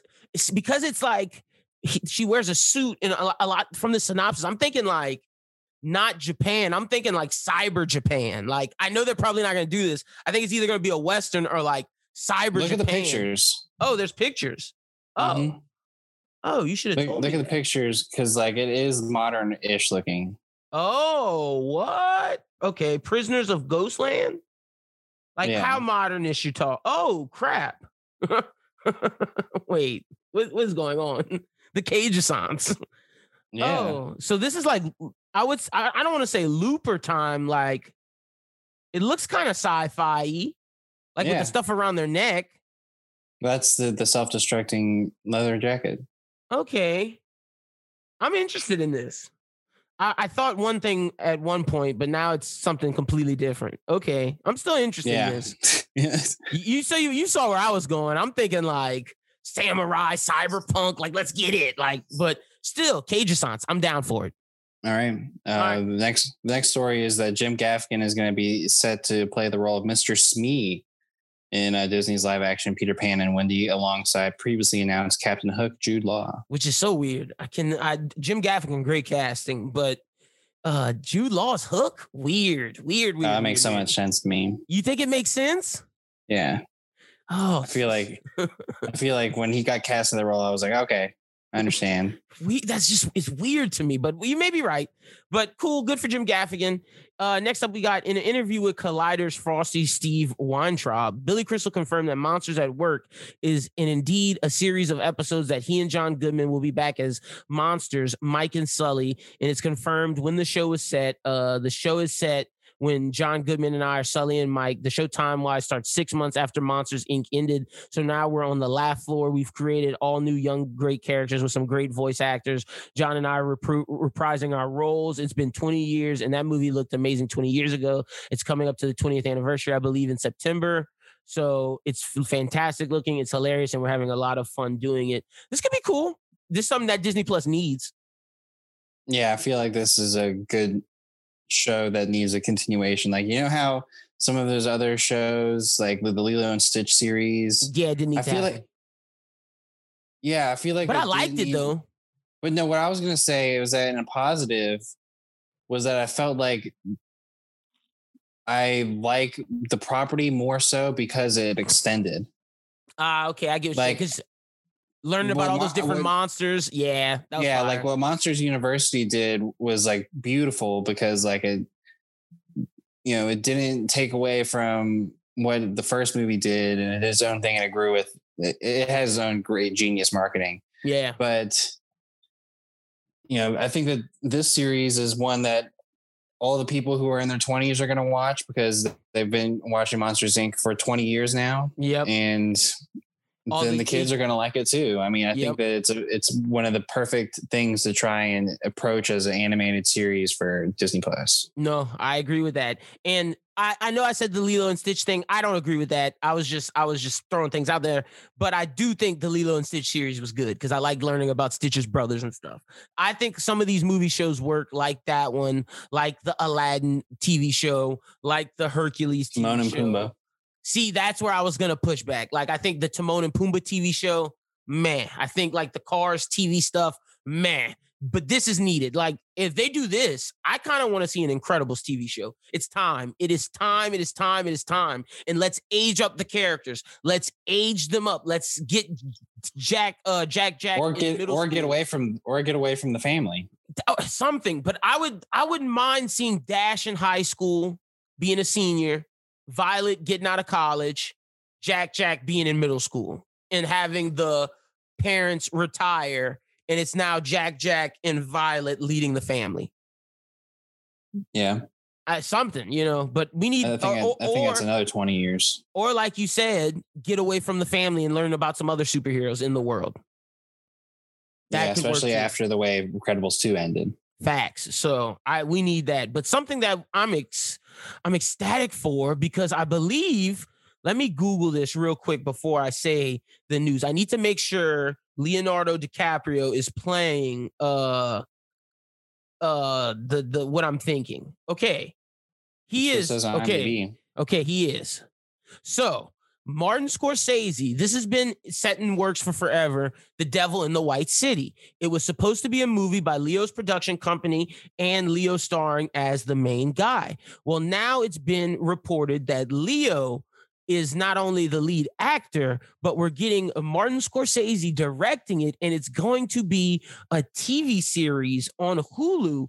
Basically, if you don't know what Devil in the White City is, it's a famous book, but it's about an architect who works to build up the eighteen ninety-three World's Fair while the serial killer H H Holmes uses the fair to kill and attract women, and they need to figure out what is going, like, it's a it's a mystery. It's a noir murder mystery with serial killers, and I'm all into this. L A Confidential vibes so much, and it's going to be straight up amazing, and it's going to be in Chicago. Just like I said, in that like L A Confidential, early, uh, early America, pre like big buildings. Like this is like what's what time period I'm I can compare this to? It's like post Civil War, getting into like um, almost like Great Depression era, almost like shit's gonna be intense. Yeah, um, when I think of this, the first thing I think about is the one show that. Uh, you know, one of my favorites ever, Timeless, did an episode about H and H Holmes. And so, like, I think it's the the kind of stuff that he did to people is Crazy. Ruthless. Is Leo going to be H and H like Holmes? Bro, it's like Saw, dude. Oh, like, really? He would, like, suffocate people in random rooms or, like, you know, give them, like, saw tools or whatever. Oh, like, shit. Leo is H H Holmes. He's yeah, not the yeah. other guy. Oh, I thought he was going to be the detective. No, that's no, even he's crazy. Be the killer. Oh, yeah. This is going to be amazing. Martin's this is, I feel like this is going to be Taxi Driver meets Gangs of New York meets like, this is going to be amazing. American Psycho. Yeah. This, yeah. This is going to be intense. Oh, man. This is going to be great. I'm excited for this. Hulu. What's the, what's the movie? Hit. Where uh, Javier Bardem is like nailing people's. Oh, No Country head. For Old Men. Bad. Yeah. Oh man, isn't it crazy that this is going to Hulu? This scene feels so H B O, Amazon.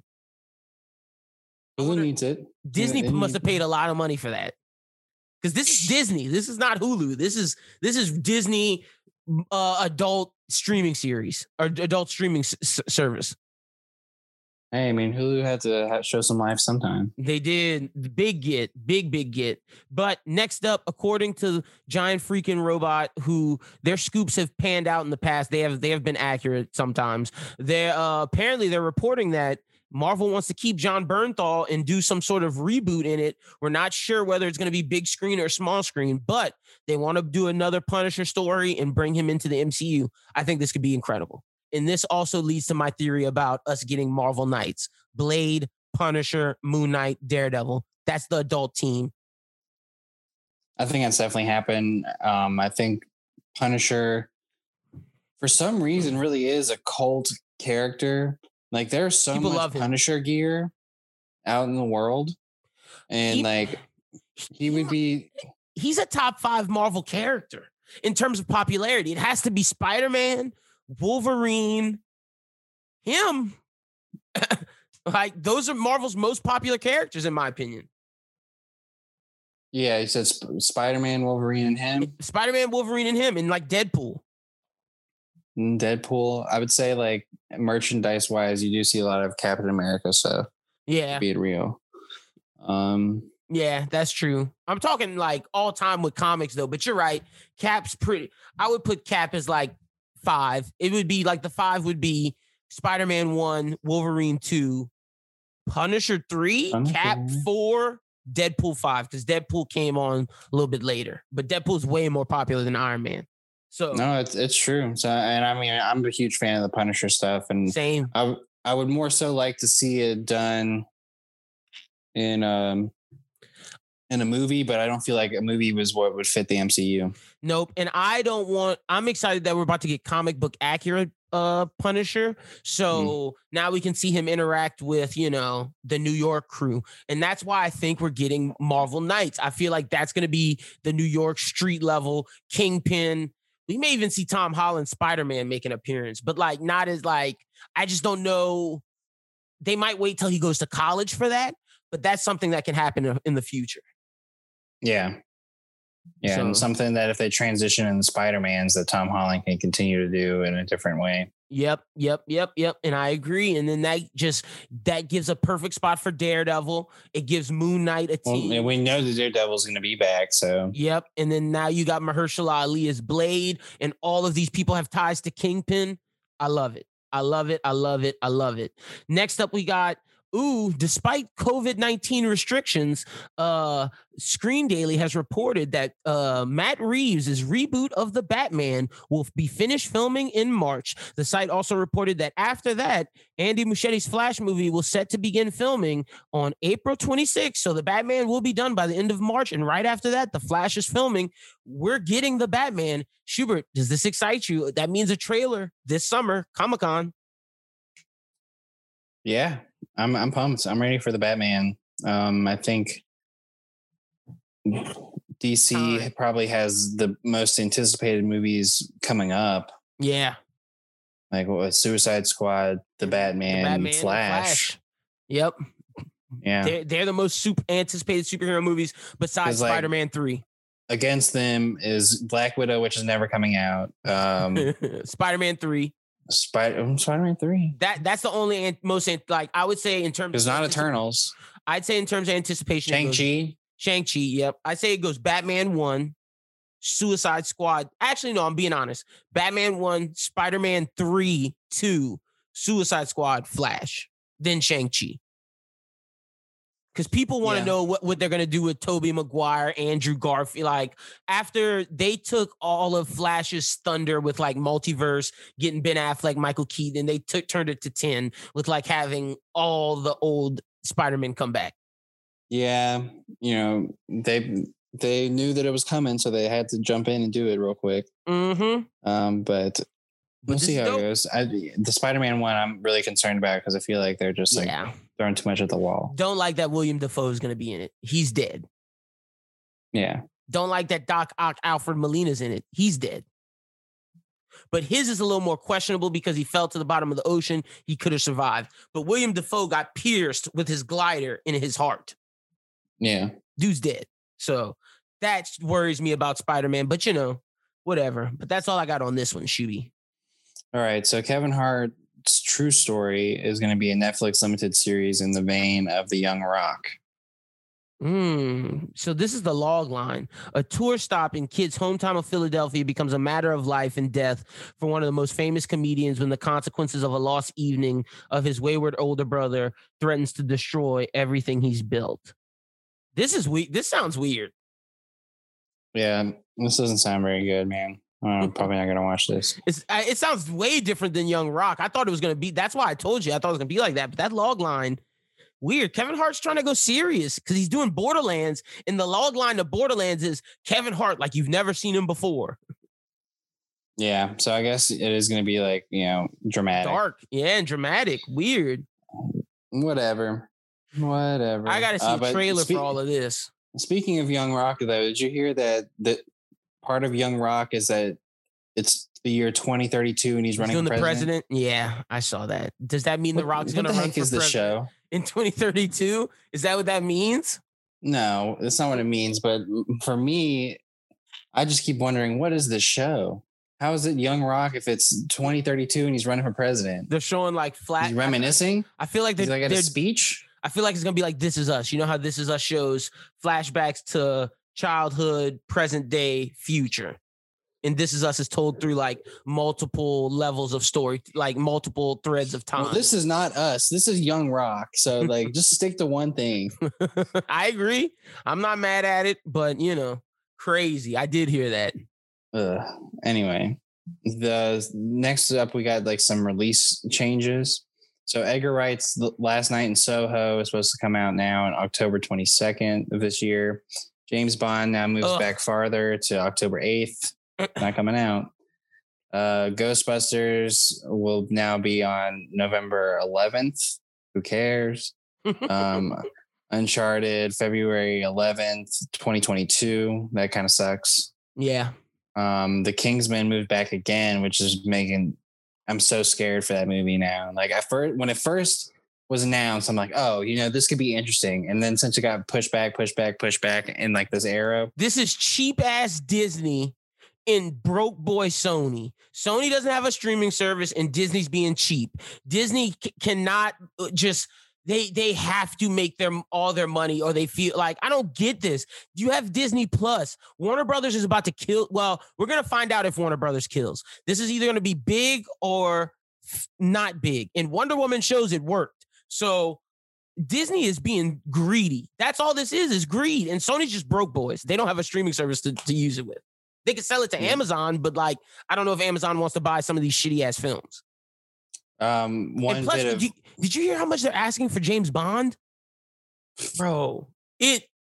I, I saw. I, it's I saw that Top Gun Maverick was over here, like turning people down left and right, and I'm like, oh my god, dude. Broke boy Sony, bro. Broke boy Sony. No, that uh, Top Gun is Paramount. Broke boy Paramount. Oh, broke boy Paramount service. That is so crazy. Like, I'm trying to see. Oh, yeah. So they're asking for a million dollars to. Uh, oh, no, no, no. Wait, they're asking for six hundred million dollars from Apple T V and Netflix. six hundred mil for James Bond? Crazy. Okay. But yeah, so the last bit is um, more movies are about to move. And Marvel is considering uh, moving Widow or putting it on Disney Plus. Put it on Disney Plus if they know it's good for them. Yeah, like got to. The twenty. I mean, it's twenty-eight ninety-nine. I feel like you're gonna get your money for it. Exactly. Like and, I'm, I know for a I know for a hundred percent fact, I'm about to pay twenty-eight ninety-nine for that Raya and the Last Dragon. Like I was damn near. I would. You know. You. I, you know. I'd pay thirty for Black Widow. I mean, all geez. I'm saying is, and they're being greedy.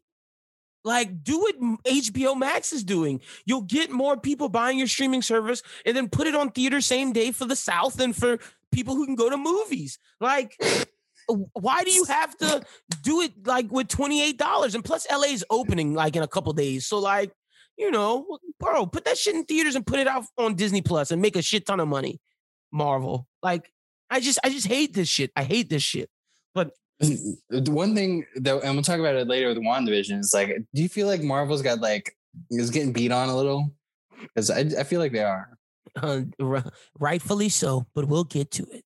But next up, that's all we got for news today. Next up is is our segment that where we recommend a movie or T V show that's coming out this week for you to check out. It is called Movie on the Rise. Schubert, what you got for us this week? Um, so.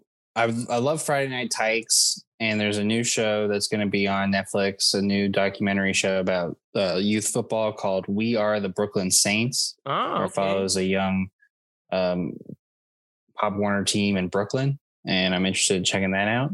Oh, okay. I'm going to definitely watch that.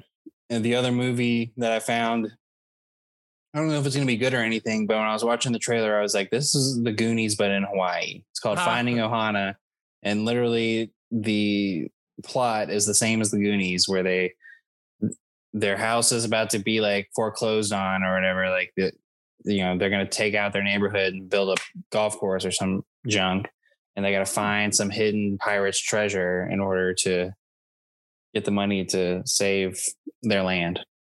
Real. That sounds. Look, that sounds pretty interesting. I think I saw the trailer for that as well. I'm gonna watch that. It, man, it's the Goonies. Yeah. It definitely was. And it had like a little sci-fi element to it. I dug it.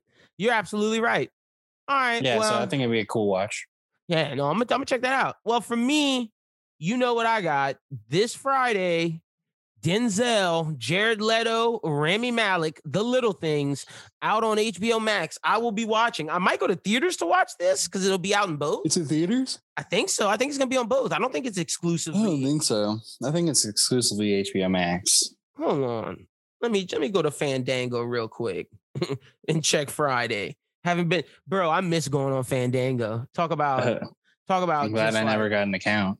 I know, right? Like we were close to. We were about to be like, yeah, yeah let's do. Well, this. We were close to getting Movie Pass too. Yep. And that would have been a mistake. Yeah, Schubert, The Little Things going to be in theaters on Friday. There you go. Look, look what's in theaters right now. The Little Things, Old Friend, The Marksman, which is the Liam Neeson movie, News of the World, One Night in Miami, Pinocchio, Wonder Woman nineteen eighty-four, Fatale, uh, Fatale, Grood's The New Age, Remember the Titans, and No Man's Land, which is, dope. I don't know, when, is Tenet still in theaters? Crazy. They're still showing Tenet in Lafayette. Nuts. But yeah, I might go watch The Little Things in theaters. Maybe. Just depends. My girlfriend might not want me to, so I just watch it at home. But I'm watching that on Friday. I am so excited. Seven Zodiac vibes. Gimme, gimme, gimme.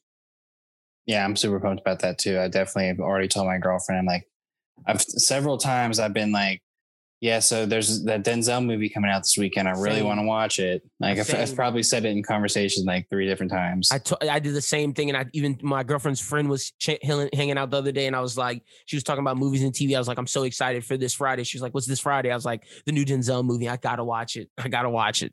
And I just kept saying that. And my girlfriend just looked at me. I was like, we're watching it Friday. You better just get it or have it on your mind. If you don't want to watch it, go upstairs.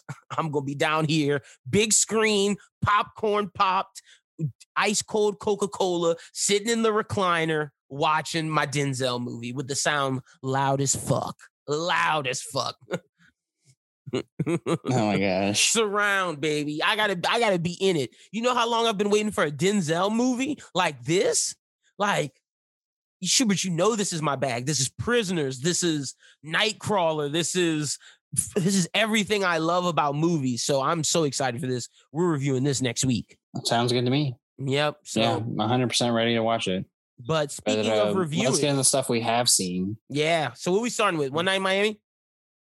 Yeah, we'll start with One Night in Miami. I I've loved it, man. I thought it was yeah. a really good movie. I loved it too. I, I thought, who did you think was the best? Because I got to give props to Muhammad Ali.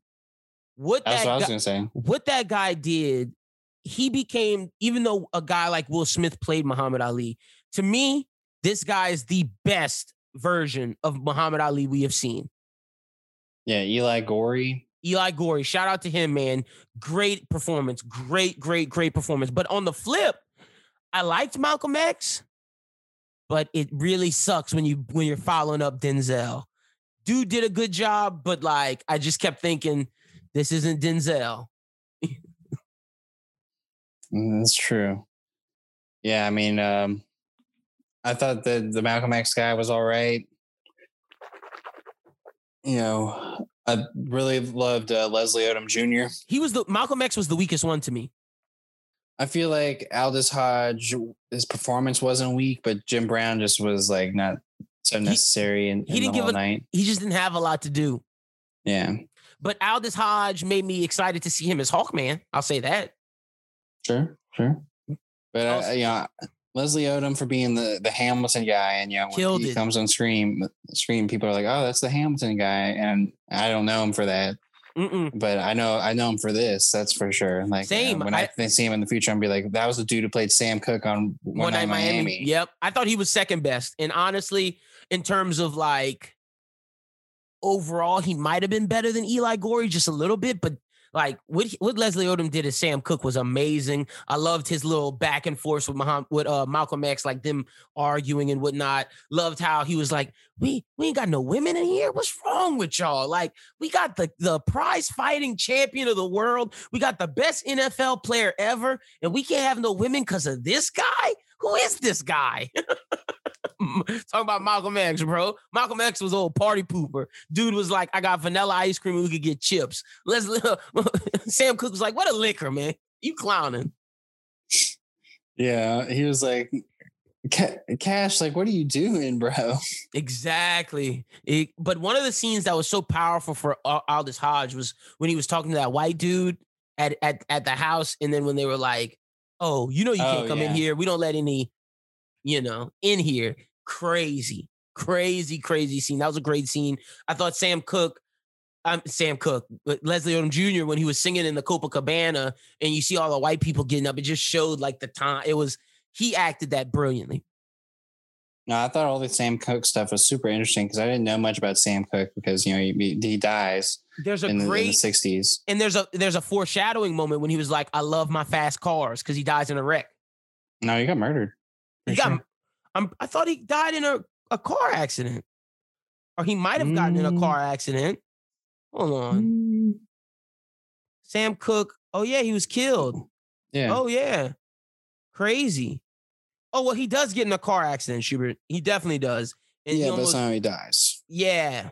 He, we thought he was going to die in that, but yeah, the, the car accident made me think of the, uh, the, uh, them saying he loves fast cars made me think of the, the, um, car accident. But you know, if you love Sam Cooke, what Leslie Odom did, there's a great documentary on Netflix called Remastered: The Two Killings of Sam Cooke.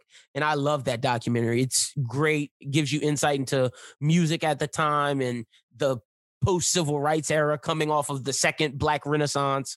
Really, really great yeah. documentary.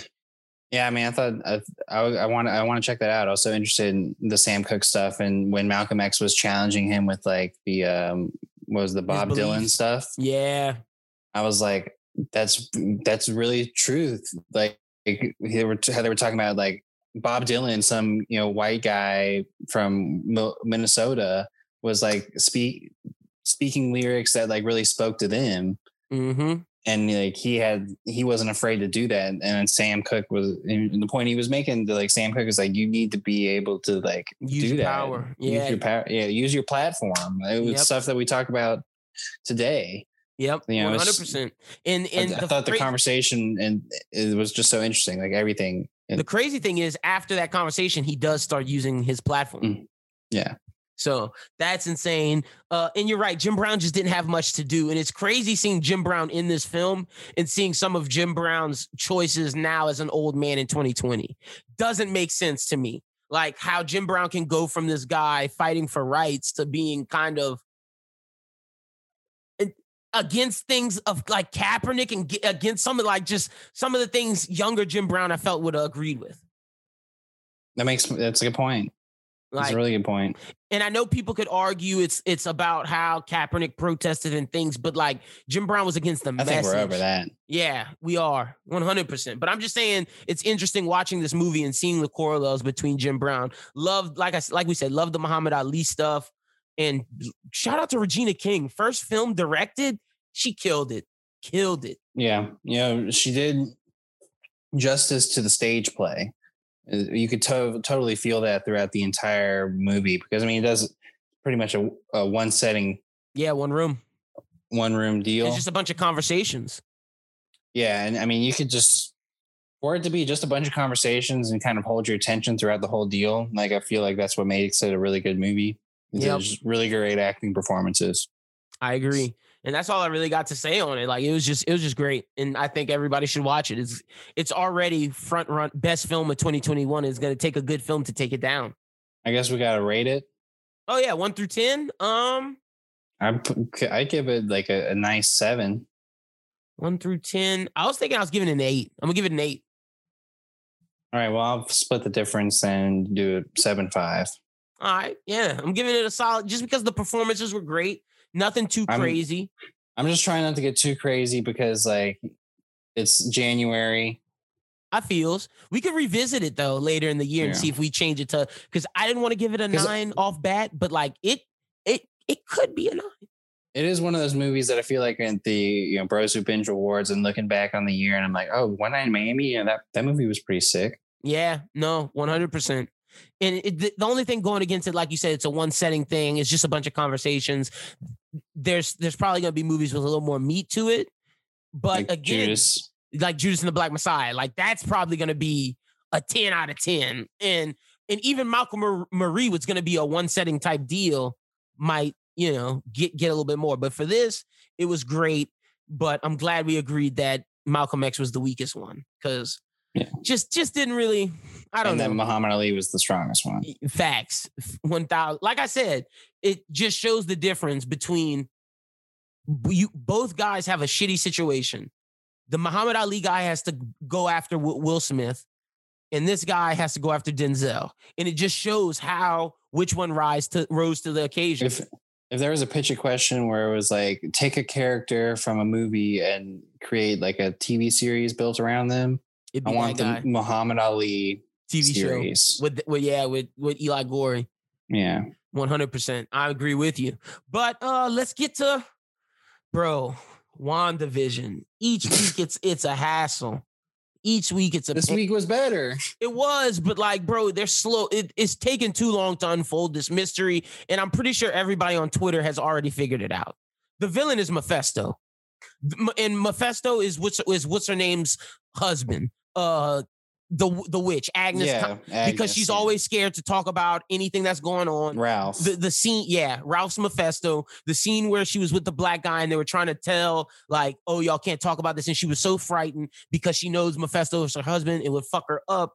Uh, also, Swords trying to get in to stop the manipulation. Wouldn't be surprised if Doctor Strange is in at the end. No, I mean, I think that's expected. That's kind of what we've been told leading into this, that this is supposed to be the lead in to Doctor Strange. I feel like he's going to help her get out at the end of the, this like final episode. Probably. I, I, and they're going to go chase be. Mephisto. Yeah, I mean, so this week we got into the seventies, so it was Brady Bunch style stuff. You know, next week we'll get into the eighties, so, you know, Wonder Years. Uh, I can't think of other eighties sitcoms, but I, I do like how every... Cosby Show episode. Co- Cosby Show was seventies too, though, huh? Seventies, eighties, and nineties, really. Yeah, yeah, but yeah, I like how the, it does a good job of like portraying the decades. I'm always really ex- interested to see like the influences they take from the decades. My issue with this week's episode was that Wanda, at a lot of times, sounded like uh, Ariana Grande's character in Victorious. I hate her voice, bro. They took away her whole like, accent, oh. like. Uh, and the way that the way that they're trying to explain the accent, besides the fact that Elizabeth Olsen just wasn't good at it and d- didn't want to do it anymore, was that Black Widow was training her how to be a spy and taught her how to lose her whole accent. Like, hmm, hmm. Just say, just be honest and say Elizabeth Olsen didn't want to do it no more. Yeah, I don't know. It's it's whatever. Like, but I did I'm, like the Pietro really- stuff in this. Yeah, I did like that. I mean, you at the end with Geraldine and, you know. I liked I like everything that's Marvel. The the sitcom shit is just, it's whatever. Like every time there's a but Marvel it's a, scene. It's supposed to be whatever. Like that's the thing. Like it's bad, but it's supposed to be bad because it's not real. Yeah, true. And like that's the whole point of it, is that it's not real. It's like the scene, I think my favorite scene of the episode was when Vision was like, Wanda, like, we're not supposed to be here. Like, this oh, is wrong. Oh, and it wrong. flips? Yeah, and it, and it flips. flips. Yeah. Yep. Because I, okay, my question for you then is, is, because I had to Google this today, is Vision an endgame? Is Vision a product of Mephisto making Wanda's kids part, like, a spawn of Mephisto, which sometimes happens in the comics? Or is Vision, is, is Vision alive, is basically what I'm asking. No. I don't think he is. No, I think it's a definitely a Mephisto thing. Yep. The only my only pushback on it is that Vision being coherent to the situation in times like this makes me think that maybe he there's like be. a remnant of the Mind Stone that's like a part of this. Yeah, like, so, something like that. Because the Mind Stone like, is still existing. It's it's because, it, because like if it was. If Vision was a product of Mephisto, then he wouldn't be betraying Mephisto. You know what I'm saying? Like it would yeah. be. So there's got to be something of Vision still around. Yeah, true, true, true. true. Hmm. Okay, Vision might be, um, he might be Vision, but because he's like a robot and like part of the Mind Stone, Mephisto can control him more so than Wanda. I don't know. That's because see, I, I was coming in today and saying Vision's but- dead. He's not. He's with Mephisto. But you're right. The fact that Vision was trying to help Wanda get out of it makes it. Not much, because like we can tell Agnes is a property of Mephisto, and like she, but like Vision is not acting like Agnes and Dottie, which is weird. You're right. You're right. That's yeah. So there's something. Point. There's something in Vision that's still there, but for the most part, I do feel like he's not alive. He's not alive. Yeah, I'm gonna. It's gonna be interesting. Like it could see. be something to do with like the magic simulation that they're in. Like yeah. And this or, is just Wanda's sword is doing something within their like infiltration, like trying to pump in like, yeah, or it could be like Wanda has like the mon- like Wanda's conscience of vision is is uh being portrayed outward, you know, like her magic is subconsciously fighting Mephisto in the form of Vision, but it's just not working. That, that's a good point. Yeah, like I could see that being a case. Also, I saw this on Twitter, which I love. The way that Geraldine got in was with that helicopter that they shrunk with P I M particles, and she flew under the radar and got in using P I M particles, because we're dealing with, oh boy, Randall Park from Ant-Man. That's a good one. Yep. I I, I thought that was a great a great little pull. That's funny. Uh, did you notice in the commercial Hydra Soak? Yes. Yes, I did. I noticed every that every time it's actual real Marvel shit or Hydra cart commercials, I'm all the way in, and I'm, I'm I want to see if uh, Monica Rambeau survive or Photon survives, because she's a hero in her own right. Like I got to see what's happening with her. Fair, yeah. yeah. You can you can definitely tell that there is. You can definitely tell that what's uh, coming going on on the outside of like the WandaVision, you know, sitcom bullshit. Is every is time like, it goes, it's, coming it's, out. It's Marvel. Every time it feels Marvel-y. So like we're just we're we're real close. How many real more close. episodes we got? Well, there's nine episodes. So okay, so we're only on four. I feel like at five, that's when they do the switch. I feel like it's gonna start in four. Yeah, it's gonna start four and five, and then like five is gonna be the switch, and then six, seven, eight, nine are them trying to break Wanda out. No. How soon do you think Doctor Strange comes in? Because now I think he might I feel be like it's gonna be the last episode. You think just the last one? Yeah. Yeah. It's too much money. You're right. You're right. But it could be part of his contract. I'm gonna say at the earliest. I feel like it's. I eight. feel like it, I feel like eight. He could be introduced maybe uh, like off screen, like with maybe Randall in an off screen sort of way. Yeah, like flying into the thing, like, have we, has she broken out yet? And he's like, all right, time for me to go. Yeah. So at earliest, I think it's at eight, but would I, if I had to bet my house mortgage, I'm betting it on nine. Yeah, for sure. But if he comes any earlier than that, my mind's going to be blown. Because that means he's in it for the rest. But it makes sense because him and Wanda are going on the adventure together in the uh madness multi multiverse Doctor Strange movie. Yeah, no, so. I, I all the stuff that early on that I saw about Magneto, I was just really hoping that was gonna be it. And like, no, there's no they they uh, bro, it's already because she's supposed to be Magneto's daughter, and I'm like, I'm here for look, it. My thing is this: it's already shown that it they cannot do that storyline. I know. And plus, you can't have Jewish Magneto because we're in twenty twenty-one and there's no way a, a, a Jewish person, survivor of, of Nazi and what went on with Hydra, is, is alive being some mutant. There's no way. They're going to have to make it to where Magneto's from the civil rights. He's he's Marvel's Malcolm X. They're going to have to make it that way. Or use yeah, it's some, the only way with the timeline. Yeah. That's the only way the timeline will work. Or, or use some other, like, catastrophe like that. Middle Eastern. Yeah, he could be Middle Eastern. You're absolutely right. He could be. Is there any like Latino thing that went on at that time? Cuba. It, he's either going to be black or Middle Eastern. Yeah. And if I had to bet my money on it, he's going to be black. Because they're going to take the Stan Lee inspirations literally of how Professor X was uh, Martin Luther King and Magneto was Malcolm X, because that's the original comic inspirations. So I could see that one thousand percent happening in the M C U because Kevin Feige has talked about constantly being different. Yeah. So, I mean, that's all, that's the only way I can see Magneto coming in. But other than that, that's all I got on WandaVision this week, really. Yeah. I'm looking forward to next week, but you know, it's slow and steady with that show. Yeah, exactly. Just, just slow build up. Hopefully it pays off. Did you, end. Did you ever watch any of Blown Away? No, I didn't get it. I didn't get it. I didn't get a chance to. I was watching uh what reality? I was watching Jersey Shore. Oh God. Yeah, I was rewatching The Shore. No, I watched the first couple episodes of it. It's still good, man. It's good. Okay. You know, one of the dudes that was really good last year, his mentor's on this year. Oh. And everyone's okay. like, everyone's like, oh, th- that sucks because like that dude's like one of the greatest, and he's like, mm. he's got his mentality. He's like, oh, well, I mean, I'm going to win every challenge. So real, I'm watching it then. As soon as we get off of this, I'm going to watch it before I go to sleep. It's good before you go to sleep show. Yeah, I'm definitely checking that out.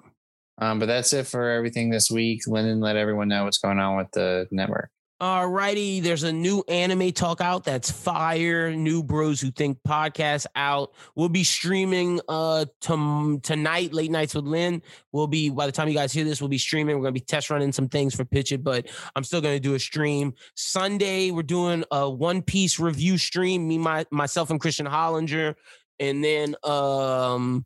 then next week's Pitch It Week, man, February fourth, Thursday, be in the building, twitch.tv slash bros who think. Uh, you, you know the matches, six p.m. Central Time, seven p.m. Eastern, four p.m. Uh, Pacific. I know if you are a YouTube viewer, you may not necessarily know, but I trust me, trust me, trust me, twitch.tv slash bros who think. Please be in the building. It's going to be so much better than if you watched it on V O D on YouTube. I'm just being honest because we're allowed to do more things. Next Thursday, February fourth, opening day of Pitch It. I'm so excited. Yeah, I'm super excited about it as well. It's going to be a really fun event. I hope everyone can tune in. Uh, also, we had our Run It Back with the, the oh, yeah, Godfather. That's, that's, that's going to be out Friday. That that comes out this week, so be yeah. sure that you check that out. We had a fun time having this conversation twice, so, so uh, it's, it's pretty. It's a pretty fun. It's a pretty fun conversation for one of the greatest movies of all time. And I'm excited to pick the next one, which is a highly debated topic in our group chat. Yes, I'm very highly debated. Might have to go back to the fan vote. Gosh, pick what I want. All right, well that that wraps everything up for Bros Who Binge this week. Keep up with everything going on the network and make sure you get geared up for Pitch It next week. So for Lyndon Burton, my name is Adam Schubert. You can find me on Twitter and Instagram at a schubert fourteen, and I hope everyone out there has a great week, and as always, keep binging.